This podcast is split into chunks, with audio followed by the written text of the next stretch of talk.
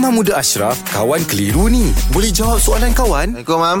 Assalamualaikum warahmatullahi Okey, Mam. Soalan daripada Saiful Azrul Bencik lah. Hmm. Okey, tak, ya, pertanyaannya. Apakah syarat sah uh, solat Jumaat di luar masjid memandangkan ruang dalam masjid sudah penuh? Okey baik uh, Ni ada bab dipanggil Keduah imam Atau keduah makmum Okey mm, Kita nak batas Macam mana kita nak ikut imam Apa yang dikatakan uh, Mengikuti imam Adakah kita semayang dekat rumah Kita tengok imam masjid negara Yang semayang dekat masjid negara semayang Jumaat Adakah kita dikirakan makmum sebagai makmum? Kalau dia rokok dalam TV Kita rokok Adakah kita sebagai makmum? Sah tak sah? Jadi mazhab syafi'i ni sangat teliti dalam bab ni. Ha, Kalau duduk dalam satu bangunan Duduk dalam satu bangunan Dua tingkat sebagai contoh Tak ada masalah tetapi kalau dalam satu bangunan Tiba-tiba saf jemaah lain Keluar daripada bangunan. Ada dalam bangunan yang sebelah Bukan satu bangunan masjid. Bangunan apartment Kondo Flat Rumah.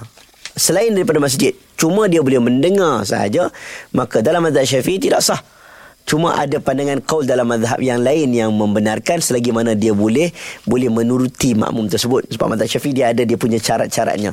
Cuma dalam kes kawan kita semayang Jumaat, bila semayang Jumaat dia sah dia sah untuk dikategorikan bermakmum ataupun mengikut imam dengan syarat musyahadah iaitu dia mampu melihat pergerakan imam. Macam mana melihat pergerakan imam? Sedangkan orang belakang imam soh ketiga keempat pun tak nampak pergerakan imam. Bermaksud dia melihat orang yang paling akhir yang mengetahui apa yang berlaku di depan, di depan, di depan. Jadi dia duduk satu tempat mungkin terpisah kadang-kadang tu seberang jalan. Nampak seberang jalan tapi nampak sebelah sana. Hmm. Orang tu rokok nampak, berdiri nampak. Maka sah semayang Jumaat dia. Terima kasih, Mam. Alhamdulillah. Selesai satu kekeliruan. Anda pun mesti ada soalan kan? Hantarkan sebarang persoalan dan kekeliruan anda ke Sina.my sekarang. Kawan Tanya Ustaz Jawab dibawakan oleh Telekong Siti Khadijah. Temui tim SK di Fiesta Omar dan Hana pada 25 hingga 28 April ini di Quill City Mall. SMS Siti Khadijah ke 68886 untuk baucer RM20 tertakluk terma.